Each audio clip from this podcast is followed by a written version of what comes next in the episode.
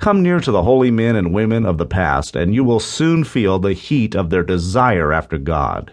They mourned for him. They prayed and wrestled and sought for him day and night, in season and out. And when they had found him, the finding was all the sweeter for the long seeking. Moses used the fact that he knew God as an argument for knowing him better.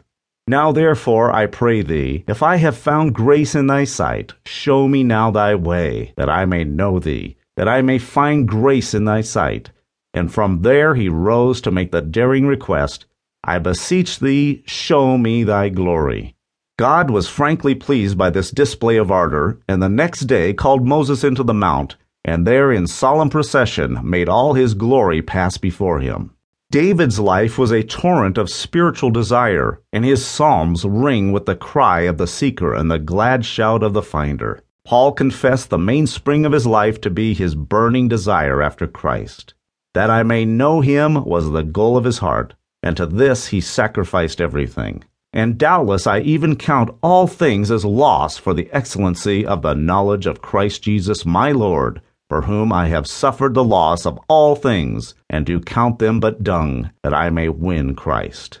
The hymns are sweet with a longing after God, the God whom, while the singer seeks, he knows he has already found. His track I see, and I'll pursue, sang our fathers only a short generation ago, but that song is heard no more in the great congregation. How tragic that we in this dark day have had our seeking done for us by our teachers.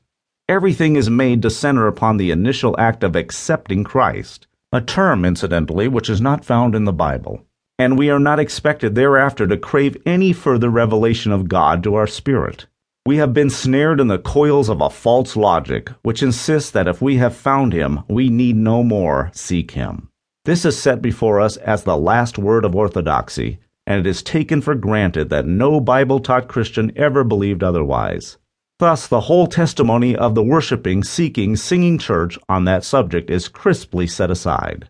The experiential heart theology of a grand army of fragrant saints is rejected in favor of a smug interpretation of Scripture, which would certainly have sounded strange to a St. Augustine, a Samuel Rutherford, or a David Brainerd.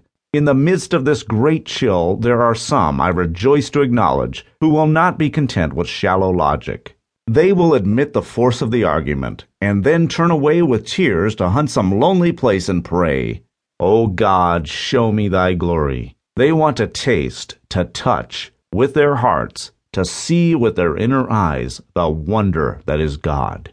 I want deliberately to encourage this mighty longing after God the lack of it has brought us to our present low estate. The stiff and wooden quality about our religious lives is a result of our lack of holy desire.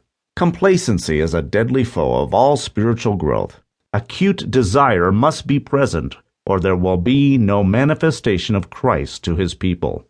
He waits to be wanted. Too bad that with many of us he waits so long, so very long, in vain.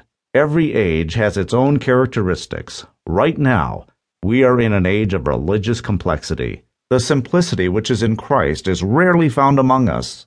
In its stead are programs, methods, organizations, and a world of nervous activities which occupy time and attention, but can never satisfy the longing of the heart.